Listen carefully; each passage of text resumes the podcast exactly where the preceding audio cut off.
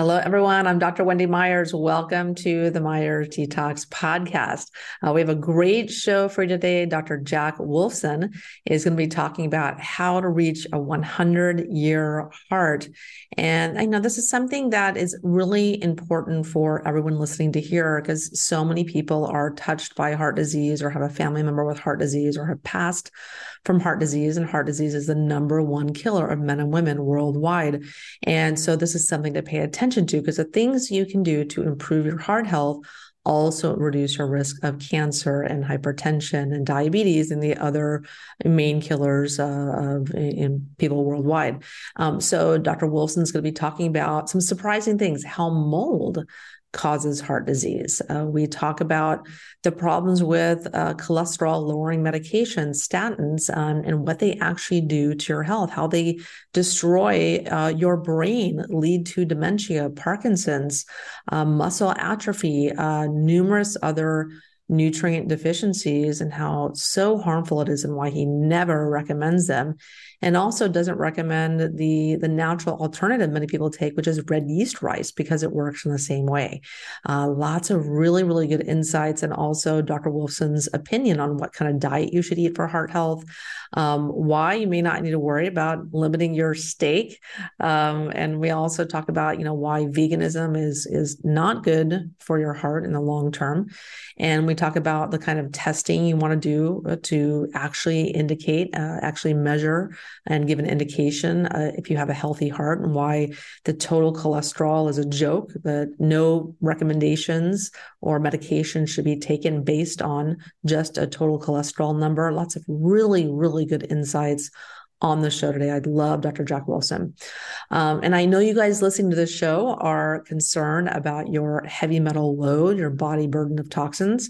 So I created a quiz called uh, heavymetalsquiz.com. It just takes a couple minutes to take it, and it will give you, uh, based on your answers for these lifestyle questions, your relative body burden of toxins and what to do about it. You get a free video series after you take the quiz at heavymetalsquiz.com.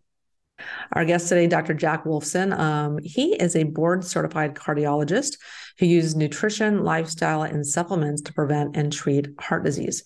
And he completed a four year medical degree, three year internal mes- medicine residency, and a three year cardiology fellowship. He served as the chief fellow of his cardiology program, managing all the other cardiology trainees.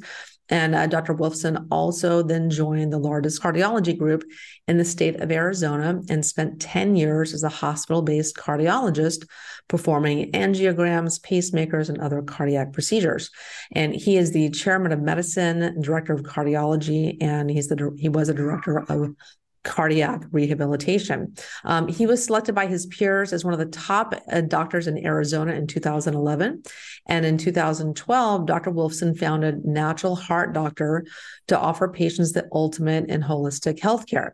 And people worldwide consult with Dr. Wolfson traveling to Arizona for or virtually for natural heart care. And Dr. Wolfson has appeared on every major news station, a major newspaper, along with hundreds of appearances at live events, podcasts, and online interviews. And he's also taught medical doctors and practitioners from all over the world. Uh, Dr. Wolfson is also recognized as one of the top 50 holistic medical practitioners. And he's also known as the paleo cardiologist.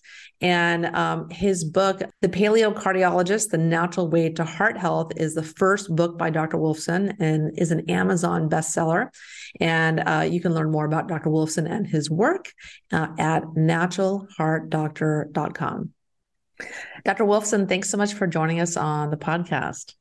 Uh, Wendy, it's always a pleasure to speak to you. And again, I appreciate so much, you know, in the work that you're doing to open up so many people's eyes to the truth in health and wellness. And again, just uh, you know, the hundreds of thousands, if not millions, of people that you're touching with your information. So, thank you again for having me on. Yes, thank you for that. And I also really admire your work as well because your advice and your work is totally counter to what the American Medical Association and so many conventional medical doctors are recommending to their patients for their heart health. And so this is a, you know, for me, especially important because I, you know, I believe my father, uh, he was on statins for 10 years and then he developed diabetes and then cancer. And, and he got to the point that the statins caused that muscle wasting where he couldn't even go to the bathroom on his own. So he had to go to a nursing home. And I, I really credit his demise with statin medications and, uh, and all the, the, the inherent problems uh, in them. And so, can you tell us a little bit about um, what are, let's talk about statins first. What are the problems with statins and what do you recommend instead? Well, there are so many problems with the statins that, right, we can just talk for hours and hours about this. And let me preface this to say, well, why doesn't your doctor, why doesn't the conventional doctor talk about the problems of statins? Because that's really the only bullet they have in their gun. It's the only tool they have in their toolbox. It's all that they've been trained. And that's how exactly I was trained as a conventional cardiologist from day one. It's all about the use of statin drugs and aspirin and blood pressure pharmaceuticals.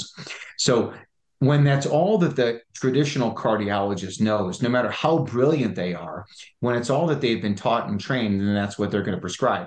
And now, when you're a holistic practitioner now or a holistic cardiologist after 10 years in the hospitals, like I was as a hospital based cardiologist, and starting now, you know, again, 10 years ago as a natural cardiologist, and now you step out, uh, up, you know, of that um, there are other people who are like me who are doing this, but again, the vast majority of cardiologists are statin pushers. It's all that they know.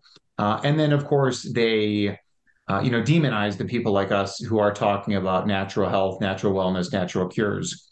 And so that, I think that's kind of the construct of what we're up against. Now, the other problem I would have with statins fundamentally is it's a false sense of security. People believe that they can eat whatever they want, live however they want, do whatever they want, and the statin will save them. And of course, that is, you know, can be nothing further from the truth because as you mentioned, the side effects or other effects of statin drugs, and we can talk about those.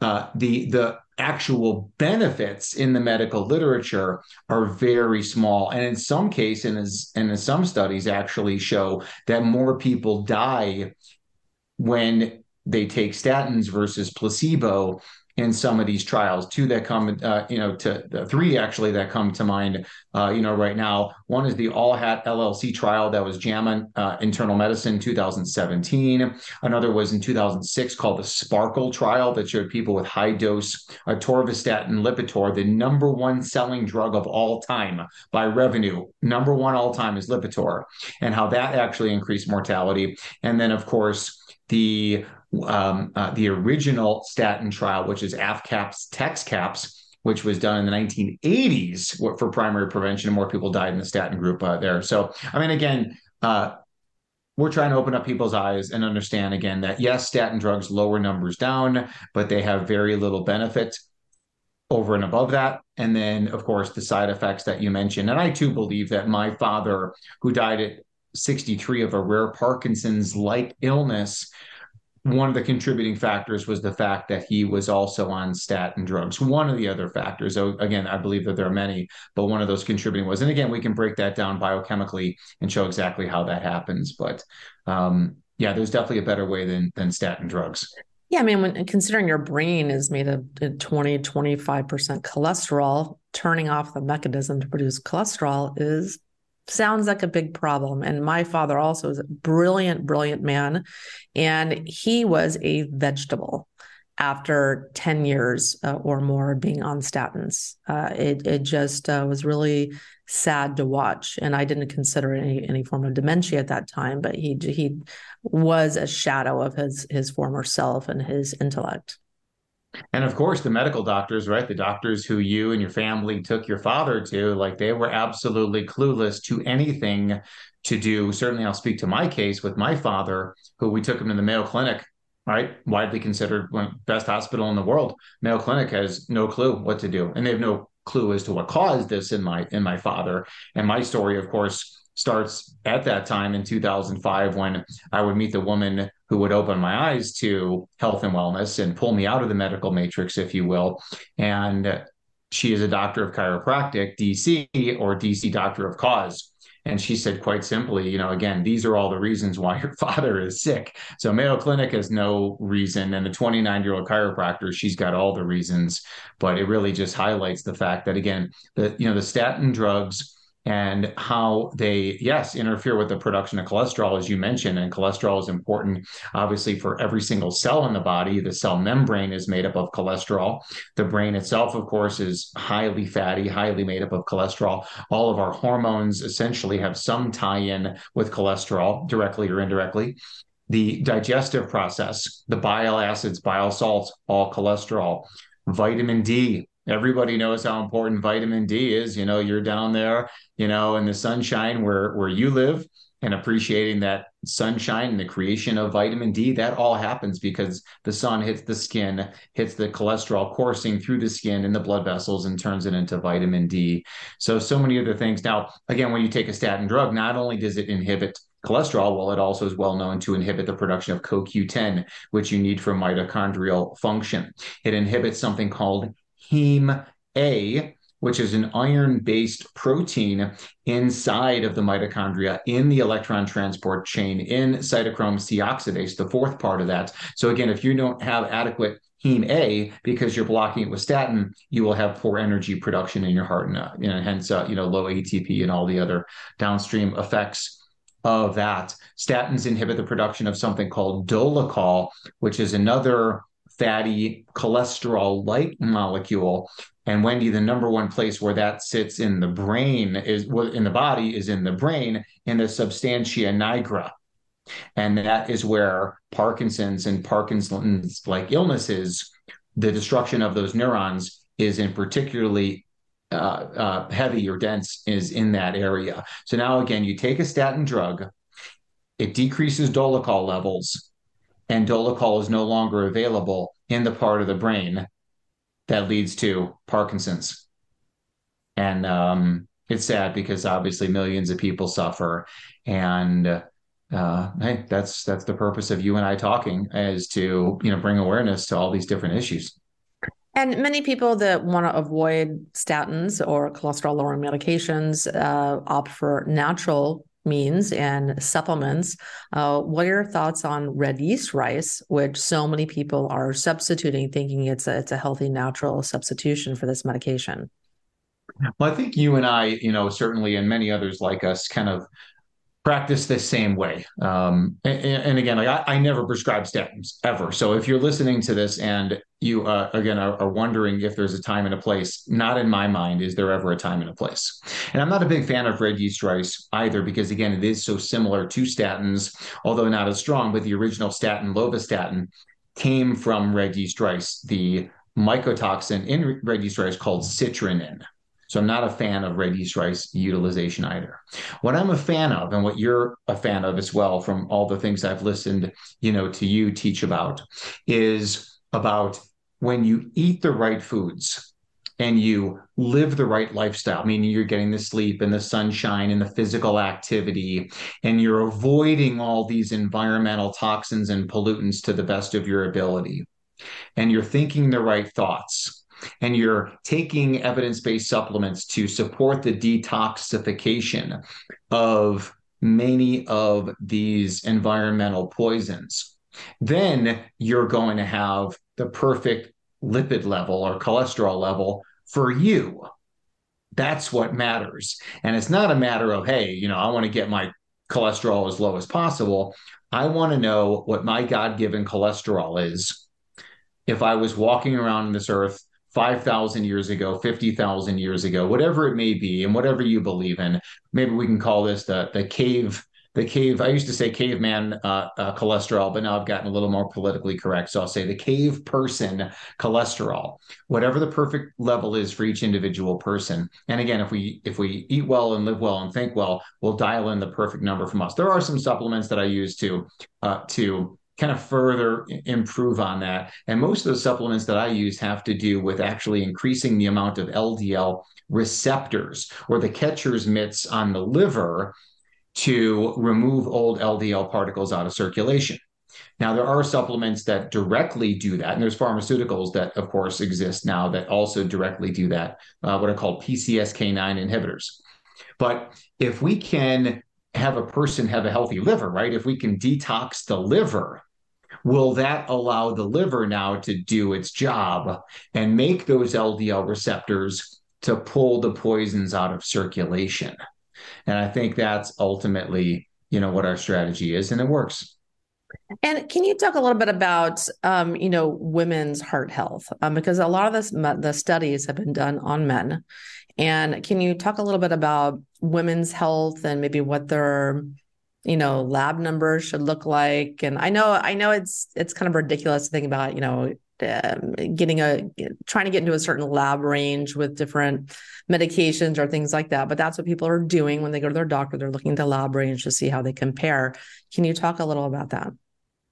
Yeah, I think that, you know, again, there there has been a lot of, you know, publicity surrounding about how women are different. And yes, women are different. I'm not here to say women are the same as as men on a multitude of levels. But, you know, again, uh, I think it starts also sometimes from uh, and a lot of this uh, um, the, the publicity of this to try and get more awareness of women and heart disease really stems from the fact that a lot of times women are not listened to.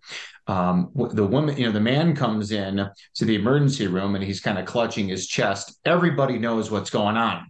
But sometimes the woman comes in and she says, I just don't feel well. Or something, you know, again, something is off Maybe she'll describe again being a little bit short of breath. Maybe she'll be a little bit more tired. You know, again, it just tends to be a little bit different symptomatology between the complaints of men and women as it relates to cardiovascular disease. But ultimately, listen, the same uh, the same issues with the eat well, live well, think well paradigm affects men and it affects women and again to you know to women and, and, their issues and and men and their issues i think we should stop focusing on cholesterol numbers and really start to focus on the markers of inflammation. And if you're inflamed you've got high hscrp you've got high myeloperoxidase inflammation and oxidative stress. If you're demonstrating those things by lab tests that everyone should have well now we know you're at risk and the answer, of course, is not to give people anti inflammatories or uh, give people uh, uh, antioxidants for their oxidative stress. It's about find out what's causing inflammation, what's causing oxidative stress and help to and help to reverse that and a lot of times really trying to support the body's inherent antioxidant capabilities as opposed to swallowing a lot of external you know supplements and, and vitamins in that scenario. There's definitely a place for for for those products. But again trying to upgrade the body's own systems on doing that is very important. But you know again listen women uh, you know cardiovascular disease number one killer worldwide uh, above cancer above stroke. It affects just as many women on a percentage basis as it does men. And uh, yeah we need to continue to uh, you know guide men and women on on you know how we can improve. There's other factors too right? I mean other lab you know values that i love checking. So do you right? Homocysteine intracellular vitamins and minerals vitamins D status, omega 3 status. Uh, you know, we check the toxin panels on people and we're looking for metals and mold mycotoxins and environmental toxins. And that's again the beauty of what we do compared to conventional medicine is that they check nothing and we check everything. they check they check the 1970s lab testing uh, you know values. Oh, what's your total cholesterol? I mean, again, that means Nothing. The MRFIT trial in the 1970s told us that total cholesterol between 160 and 260, that's the sweet spot between 160 and 260. Above 260, you have a higher risk of dying. Below 160, you have a higher risk of dying. So again, it's it's not a good number. It's not something I even care about whatsoever. It's really all about again some of the advanced lipid markers, markers of inflammation, and the other things that we discussed. Yeah, it really is kind of laughable that doctors are looking at the total cholesterol and, and based on that number, recommending a statin across the board. Like my mother, she's 76, perfect health on no medications. The pressure is intense to get her on statin medications. Her cholesterol is at 260, uh, but she's perfectly healthy. Uh, otherwise, her total cholesterol is 260, and it's just um, sad. And, and most people cave because they they just they want to do the right thing they have some fear um, instilled in them and um, and then they they get on these medications they don't need. The medical doctors are, I mean, they're salespeople, right? I mean, they're they're sales people, and they they are selling uh, the uh, they're, they're they're selling their knowledge they're selling uh, you know the confidence they're selling the pharmaceuticals they're selling the test they're selling their entire paradigm and unfortunately again for the you know your mother's you know physicians that's all that they know but then again i would challenge them to look at the ALLHAT-LLT trial from 2017 again in the journal the american medical association that showed that men and women who are older than 65 who take a statin drug versus placebo in that trial, they had an 18% higher risk of dying. So again, it lowers the numbers down, that's for sure. But do we really care about low numbers or do we care about does will this save my life? And actually, in that study, 18% higher risk of dying. And in your mother's case, the group that was looked at that was 75 and older the risk of dying was 34% higher in the statin group, which you and I would say, wait a second, if a doctor knowing that data and the doctor is recommending a drug, isn't that malpractice? If they recommend that drug, like how is this even a possibility? But again, it's a possibility and it's a reality and so many people suffer. I mean, listen, as far as checking total cholesterol levels, there's many cardiologists, and I used to be one of them, who thought that statin drugs belong in the drinking water. Yeah. So why would I even care what yeah. your total cholesterol is? I don't care if your total cholesterol is 160, 260, 360. It doesn't matter if it's in the drinking water. We're all getting it. And even more sadly enough, Wendy, right, is the fact that uh, you know, reports continue to come out over time that the average cholesterol levels amongst people in the United States are dropping. Well, why is that? A, they're on statin drugs. tens of millions of people take statin drugs uh, every day. And then the rest of the people are exposed through the water system because as people swallow a capsule, urinate out the metabolites down the toilet, it gets into the water table. And now it's kind of like everybody uh, has has some degree of exposure. I would guarantee every single one of us, again, if you're able to you know, to test for actual, say, atorvastatin in someone's blood, you will see that there are micro contaminants uh, likely in all of us, which is obviously horribly sad. Yeah, uh, it's I talk about that a lot on the show about how the water is contaminated with so many medications, uh, hormones and birth control pills and statins. You know, I never I hadn't really thought about that one, but yeah, it has to be there. Um, so let's talk about some uh, some little known underlying root causes of heart disease. And so I came on your podcast talking about heavy metals uh, that pr- can promote that, um, like cadmium. Um, but let's talk about mold. We talked before the show about mold, and I thought that was really interesting. I hadn't heard that before. Well, you know, again, um, I guess my interest in mold kind of started in a couple ways. Number one, my wife was not feeling well uh, about four or five years ago. The home we were living in, we found out we had mold and we immediately evacuated. And uh, over the years, we had talked to people about mold, but we had never really certainly experienced it ourselves. Uh, over the last five years, there are laboratory tests that are able to look for urine mycotoxins and able to prove that they're coming into people and then we're excreting them and certainly storing them as well. They're coming into our body and, and whatnot, and some degree of excretion in the urine from that. Uh, and then along with that, again, there's better testing that's available for environmental molds. And then, of course, there's there's better products to allow for mold mycotoxin detoxification. Now, the number one thing you need to do is to uh, either leave the environment or remediate the environment or a combination you know thereof. So it's a very complex issue. But i think when we think about people's health you know issues overall and i know wendy obviously you've consulted on so many thousands of people and so have i. And we look back on those people like why why did most of them got better? Most of them at least uh, you know certainly got better if not 100% uh, improvement, but a lot of them, again, they still we, we still didn't totally fix them to where they wanted to be. There were still some issues, and then I think you know again the mold story of how water damage in a home or in an office or in a car leads to the propagation and growth of mold, and that mold releases these toxins called mycotoxins in order for it to survive. And those mycotoxins damage things in its way and one of those things is is humans. And then, let me say this too like a lot of people have the diagnosis of chronic lyme and epstein-barr and west nile and all these different viruses or bacteria or you know parasites. But certainly in the case of chronic lyme and i mean no disrespect to a lot of people who are listening who have been labeled with chronic lyme it always bothered me that chronic lyme was a primary problem and somebody would need antibiotics for example for 2 years to deal with chronic lyme. So what if the scenario was this? You live in mold. You are exposed to the mold mycotoxins that you don't see.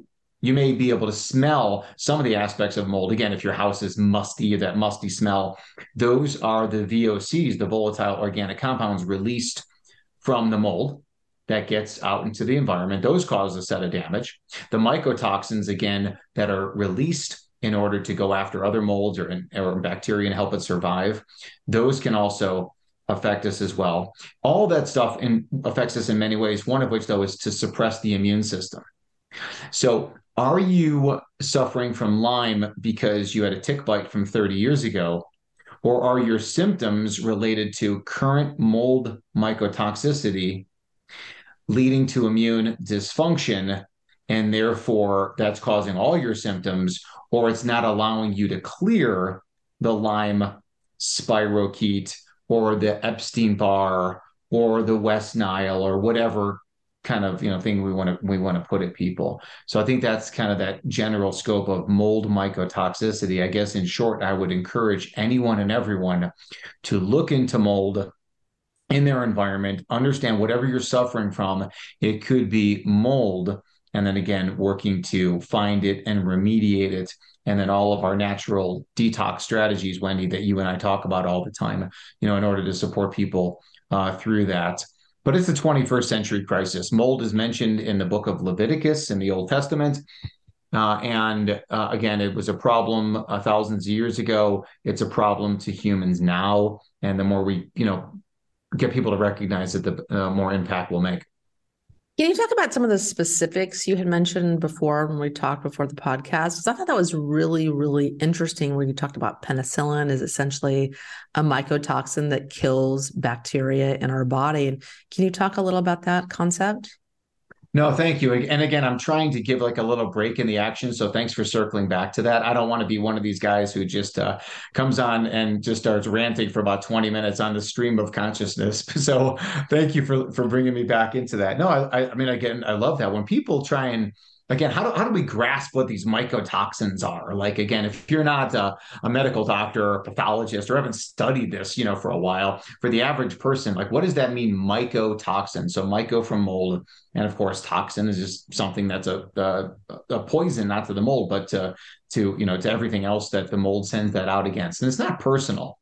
It's the mold mycotoxin want it's the mold wanting to survive again by killing off other molds and other bacteria and it could be insects and it could be birds and uh, ultimately could be humans. Now, the mold is, as far as I know, not consciously saying, I want to kill off a human. But again, it's trying, it, it's a survival mechanism and it doesn't have uh, jaws and teeth and, and nails and can't, you know, run and punch or whatever humans do and other animals do. It has to send off these toxins. It's a, it's a, you know, again, it's a, a fungal toxin. Now, the most famous of those, of course, would be the mold mycotoxin released from the penicillium fungus. And that particular toxin was found by Alexander Fleming in a lab to kill off a certain bacteria. And then, of course, that was then you know encapsulated and put in IVs, and everybody may know that as penicillin. So penicillin is a mold mycotoxin that comes from the penicillium mold species. So that is one. Another, of course, is something called CellCept. It's a pharmaceutical, it's been around for 30 years. CellCept is mycophenolic acid. And mycophenolic acid inside of as CellCept as a pharmaceutical is used as an immunosuppressant. It is so strong of an immunosuppressant that it is used to prevent organ transplant rejection. So if somebody gets a new liver, well, that liver the the the new the person who gets the new liver their immune system is primed to attack the new liver so CellCept prevents the attack on the new liver so if CellCept mycophenolic acid is so powerful to suppress the immune system against an organ transplant, what do you think it does to your immune system as your immune system's trying to prevent the flu virus or any other virus, including the most famous recent one, or uh, HIV, or again, West Nile, organ or bacterial infections, or other fungal infections, or parasites? The answer is it can't. You're destroying your immune system. Now, again, we destroy our immune system through many different ways. And of course, you talk about this all the time the toxic metals that destroy the immune system, the environmental toxins, the pesticides, uh, the phthalates, the parabens, the, the VOCs, the plastics, uh, the EMF, all of these things work to you know the glyphosates they work to you know destroy our immune system and they do so. But in this case again this is just another very ravaging uh, thing that they're able to again the pharmaceutical companies know this and they put it in a capsule. Cyclosporin is another immunosuppressant and these are again used by millions of people in the United States alone, let alone worldwide. So hopefully that gives everybody a, a, little bit of insight as to how powerful these are. And it's just not conjecture of us saying, oh, well, the latest thing we're going to talk about is mold. Again, the pharmaceutical companies realize this. In fact, they realize the immunosuppressive capabilities of mold mycotoxins really in the late 1800s uh, is is when they and then again starting 1930s and 40s and now they're building pharmaceuticals based on this uh, it's it's a problem and again all cardiovascular disease is immunomodulated all gastrointestinal all brain it's all regarding immunodysfunction. I mean, what what is cancer? Well, we're all developing these mutant cells, you know, and and mutant strains that happen. And then if the immune system of the body recognizes now this foreign cell that doesn't belong because of its mutation, then the immune system will target it for for you know for killing it and get rid of it. But if your immune system is compromised, well then again you can't fight off cancer and your immune system attacks your brain and your immune system allows for attack on the heart and the organs. And right now we're talking about type 1 diabetes and we're talking about hashimoto's thyroiditis and we're talking about crohn's. And uh, again like the mold the mold umbrella wendy i think you'd agree right? It really helps to explain a lot which I think is again good and bad because again it can be a difficult and expensive process to go through. And finally, let me say this too. I, I do want to get this point. Um, when it comes to mold toxicity and symptoms, it's women who are affected four out of five times versus the men. And I and I and I, and I don't know this. We can always say, "Oh, well, it's hormonal and blah blah blah," and, and again, that may all be true. But the women they're suffering with brain fog. They're suffering with fatigue. They're suffering with weight gain or weight loss. They're suffering with gastrointestinal issues, skin issues. They're suffering with hair loss. they're suffering uh, uh, low libido.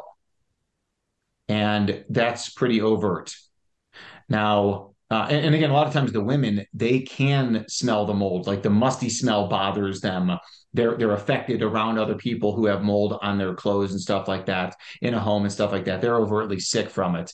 Um, uh, allergies, I mean, asthma, whatever it may be. Now the man who's in the room, right? Because we're talking about, you know, we're talking to the, you know, we're talking to the couple here, and we're talking to the woman about all these issues and the man sitting next to her, right? And he's perfectly fine. He's like, there's no such thing as mold. I mean, my wife is crazy. You know, if you ask me, you know, she's having all these symptoms. I feel fine. Now, this is the 55 year old man or the 62 year old man. He's already suffered a heart attack. He's on five, you know, blood pressure drugs and cholesterol drugs, and he's got erectile dysfunction. He's got no libido. You know, he's already had a heart attack. He's already developing, a, you know, an essential tremor, but he's fine. The mold's not bothering him.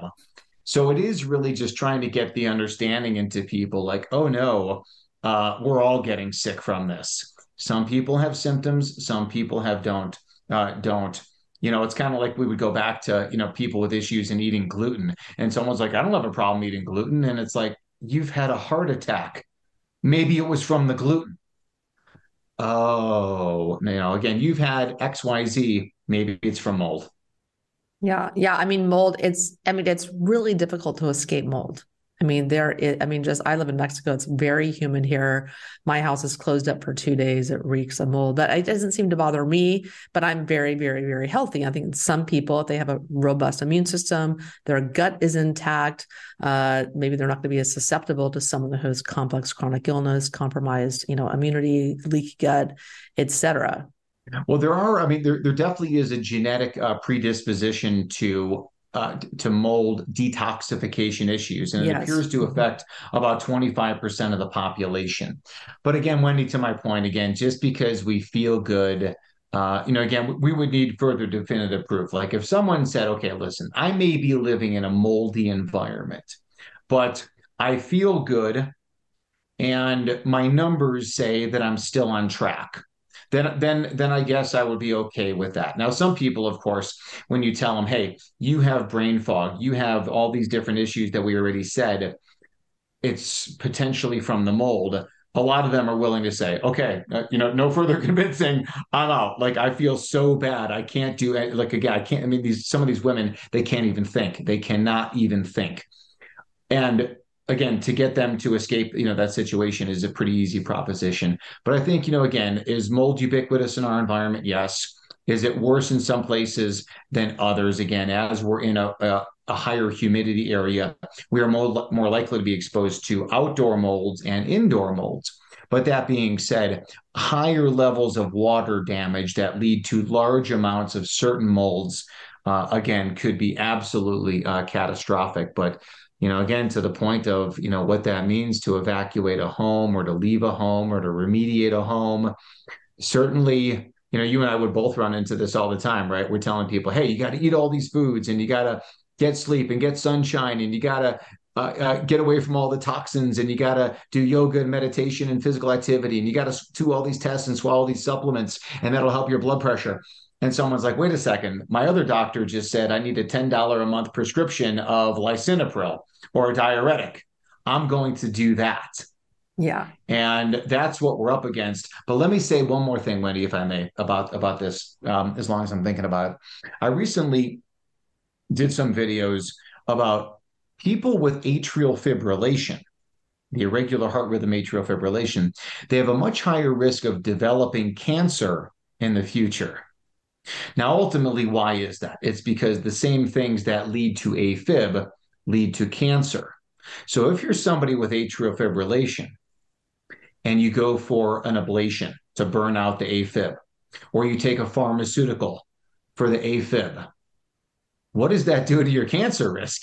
You may you may burn out your whole heart. The, the electrophysiologist, cardiologist may burn all those areas of AFib out of your heart to really simplify. They, they may do that and they may be successful. But because you didn't get rid of the cause of what led to the AFib, again, violations of eat well, live well, think well, if you don't fix those things, then you're going to develop cancer or brain disease or have a heart attack or whatever it may be. So uh, anyways, it's it's uh, you know again even as we you know someone's like oh well my blood pressure is good on on 20 milligrams of this. Okay, I'm glad you are happy, but you're still going to get sick and die because you never address the cause. And your number is better, blood pressure number, or your cholesterol number is better, or your cancer marker is better, for example, but you never address the cause and you're not going to live very long. And I'm sorry, that's the truth, but you know, we also we want to help you. Yeah, there's no shortcuts. There's no shortcuts. You have to enjoy taking care of yourself and get into it and learn about it. Uh, and so, what is your take on red meat? So, can you eat as much red meat as you want? because I know you're called the paleo cardiologist, and and sometimes I, I still wonder about that. You know, because I eat a lot of red meat, and you know, uh, the American Heart Association is like no red meat. You know, because it has cholesterol. Oh my God, what is your take on that? Yeah, you know, again, I guess you know quite simply, I am I am the paleo cardiologist, as referred to be my, you know, by first of all, I was the caveman cardiologist, but paleo became a little bit more nouveau. I, I like the ring of the caveman cardiologist better. But um, paleo essentially is hunter gatherer. Our ancestors were hunter gatherers. All humans and all societies in the history of the earth were hunter gatherers why why are we trying to come up with anything different than that? Why are we talking about veganism and vegetarianism? And why are we talking about mediterranean and keto and carnivore? Again when you read the paleontology literature and the anthropology literature you will see that for three and a half million years our ancestors have been eating animal products seafood and they've been gatherers of fruits and vegetables and nuts and seeds and eggs and avocados and coconuts and olives. So I guess to answer your question as far as like how much red meat is too much, the answer is I really don't know. Uh, you know, again, how much is you know is is too much. I could definitely say there's such such as too little, but for the too much part, and again, all this stuff could be objectively measured, right? How do you feel? And how do your most advanced lab tests in the world look? And if they look that good, if your inflammation's low and your oxidative stress is low, again, all these different things that we're doing, your homocysteine's under control and your vitamin D's high and your omega 3's high, we know very clearly that those are linked to longevity. So when and I know obviously you professed all your people, we're talking about 100% free range, grass fed, grass finished, ethically raised animal products. I do believe that seafood is the healthiest food on the planet. And again, we could talk about, you know, well, is there is there metals in there? Are there are there plastics in there? Again, when you eat the right food of those, the wild salmon, the sardines, the anchovies, clams, oysters, shrimp, lobster, cla- crab, and again, those give you the built-in detox mechanisms to be able to get rid of the, any of the bad, you know, eh, eh, because of the good that you're getting from it. Uh, but again, people with the highest levels of omega 3, lowest risk of everything. So we don't get that from a supplement or a capsule. We get that from eating the seafood. And then again, the organs. So a lot of the conversation, whether it's a Liver King or uh, you know others you know shawn baker in that space who talk about you know carnivore and eating the organs i'm a big fan of eating the organs There's, the liver is the most nutrient dense uh, thing in, in the world. Uh, heart is is kind of right after that. So we love eating liver, love eating heart, love eating re- red meat, ethically raised. Uh, but I feel there's a good balance of that when you know with you know with the vegetables, you know with the fruit. Our ancestors, again, as they came from the equator and they would come out and there would be a, a date tree or there would be a fig tree or there would be uh, different vegetables and and again other fruits that are growing uh, in the wild, we would consume those. So again, hunter gatherer, I hope that I hope that answered your question. Yeah, I agree. It makes way. sense. It only makes sense that you want to eat the diet we have been. Our bodies have been evolving to eat over millions of years. It makes perfect sense. Yeah, and I just it's kind of, yeah, I, am very much against some of the some of the doctors are saying, "Oh, cure heart disease with the vegan diet," and it's just uh, really um, bad information. Well, I love listen, obviously out of the, you know, thousands and tens of thousands and so on and so forth, you know, who you've touched, uh, you know, right? We've seen so many people who've tried the vegan uh, lifestyle. And again they they crashed. They may crash in a month or maybe a year maybe five years or ten years.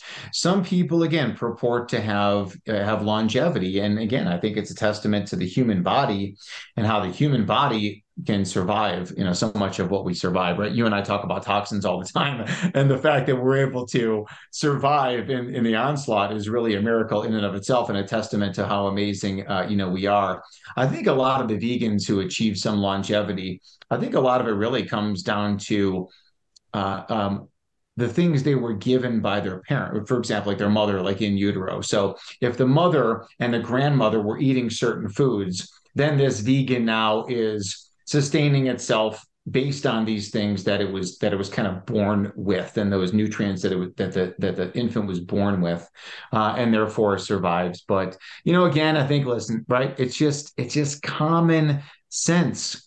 And if you watch shows like survivor or naked and afraid and alone and these people are let into the wilderness to survive. The vegans quickly tap out of the show or they quickly start eating meat and seafood because they will die. Because there is no you know back in the day right there was no trough of oatmeal and there was no bag of walnuts. You had to be a hunter gatherer we know this from the explorers captain cook magellan. We know this of course from the famous dentist weston a. Price in the 1920s travels all around the world with his with his wife by boat and they're looking at all these native populations and they're all hunter gatherers and he finds extraordinarily uh, you know good health in those people who are eating their native foods. I know you get this wendy as much as i do you know again well i thought you know again the caveman paleo man they died when they're 30 why why would they die when they're 30 they're not dying of diabetes cancer or brain disease. Uh, they would die when they're 30 or on average because again there was maybe you know again a childbirth trauma or childhood trauma or you know they fell off a cliff or they broke a bone and there was no orthopedic surgeon to fix the bone or fix the trauma and therefore uh, people died. But there is plenty of literature again that talks about the longevity of these people. And then maybe to refer back to i'm not i'm, I'm no biblical scholar but if you read the book of genesis everybody was living until their 700s and 800s and i think um, uh, I think uh, it was it was Noah from Noah's Ark fame had his first son. He was 500 years of age. So I don't know. Go, go figure. go figure. Well, you're doing a summit now on how to live to 100 years old with with a healthy heart. Tell us about that and what we can learn on that summit. Yes, well, thank you again for participating and being one of the experts on the summit. And again, and uh, the summit's called Your Path to the 100 Year Heart, and we've interviewed about 35 different uh, experts as it related to cardiovascular health. And, and I'll be honest, you know, I was trying to, when I initially concepted the idea of the summit, it was like, okay, how, how can I really find a lot of cardiologists? Let, let's, again, if we're going to do a heart summit, let's go to the ultimate authorities. But as time, you know, kind of went on, as I was concepting this, I realized th- that there were no healthy examples of cardiologists to the to the number of 35 for example if i want to interview all these people. Sure i can interview cardiologists and say hey let's talk about uh, the best surgical techniques or let's talk about what the best stent is you know currently or let's talk about new ablation technology. I don't want to talk to people about that. People don't want to hear that from you know from me. They want to know okay what are the natural strategies to live a long time? So what do we do? We gather experts like you know Wendy Myers and uh, David Jockers, and uh, um, uh, we have interviewed several chiropractors to talk about how important chiropractic is, you know, for this event. And again, we talk to a lot of MDs and DOs, and we do talk to cardiologists uh, as well. You know, Barbara Roberts. Uh, she wrote a book called The Truth About Statins. She's a famous female cardiologist uh, on the on the East Coast. Uh, we talk to William Davis. William Davis, who wrote the book uh, Wheat Belly, a runaway bestseller, you know, book exposing the problems with wheat. And now, of course, he's got a new book called Super Gut, and Super Gut is all about the gut microbiome as it relates to overall health. Anyways, you know, Bill Davis is a is a retired uh, cardiologist. Thomas Levy, another cardiologist. Mark Houston, who is the uh, director of vascular medicine at Vanderbilt University, widely acclaimed published author. So again, we, we've got a fantastic mix of of people in there. And i think again we're going to provide so much information and value. You know kind of like that subtitle is you know reduce or eliminate pharmaceuticals uh, to really give people some actionable steps to be able to do so. And uh, it's exciting. So again i appreciate you being on the summit and everyone who's listening again for signing up. Totally free totally free you know to get on there listen to all these interviews. And uh, hopefully we're going to save millions of people's uh, lives. And you know, again, listen, there's a, there's a time and a place for modern uh, medicine, right? There's there's trauma surgeons and there's emergency room doctors, and there's a time and a place when people need open heart cardiac surgery, and I and I and I thank those people who do that uh, on a daily basis. But the reality is, when it comes to prevention, the medical doctors have nothing, and you and I, Wendy, have everything uh, to be able to offer people, which is really something spectacular. And which is why I went into medicine in the first place was to help people. And when I realized I wasn't helping people, I was I was just using a band-aid approach and the hospital is a revolving door. Someone comes in with a heart attack, we do an angiogram, angioplasty, stent, send them out the door, and a handful of pharmaceuticals. A few months later, they come in with you know side effects of pharmaceuticals, or they have another cardiac event. Uh, heart disease, number one killer worldwide, despite the fact that we are spending four trillion dollars on cardiovascular care. It's uh, obviously uh, we've we've we've missed the mark tremendously on this one. Yeah. So, what's the website people go to to sign up and register for your free event? Yes, and again, we'll have you know all this stuff available to your listeners to put in your show notes. But it is it's the hundred year Heart Summit is where they can find that. But certainly, if they come over to naturalheartdoctor.com and they're on our email list or follow us, if you will, uh, friend us on social media so we can all be friends on this. And again, share, you know, they'll be able to find it there. And again, sharing this with the people in your community because yeah, I mean, again, everybody is touched by heart disease. So it's not only going to be people who who have heart disease who listen to this, people who want to prevent or people taking care of loved ones, you know, with cardiovascular issues. And I think ultimately too, right, is that as we talk about these foundational things that lead to heart health, well, again, these foundational things lead to the hundred year brain and and a, a light, a healthy and vibrant lifestyle, not only you know for your heart but for everything else.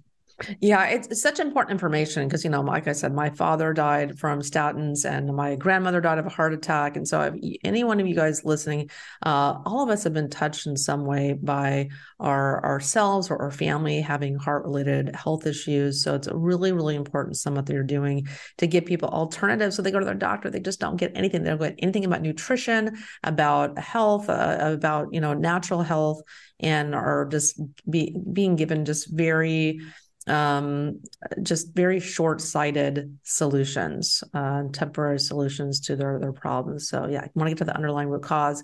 So check out Dr. Wolfson's summit. So thanks so much for coming on, Jack. I, I really appreciate your time coming on the show. Thank you so much, Wendy. Appreciate you. Yeah. And everyone, thanks so much for tuning into the Myers Detox podcast. I'm Dr. Wendy Myers, and it's such a, a pleasure and honor every week to for you to be joining me and, and tuning in, taking your precious time.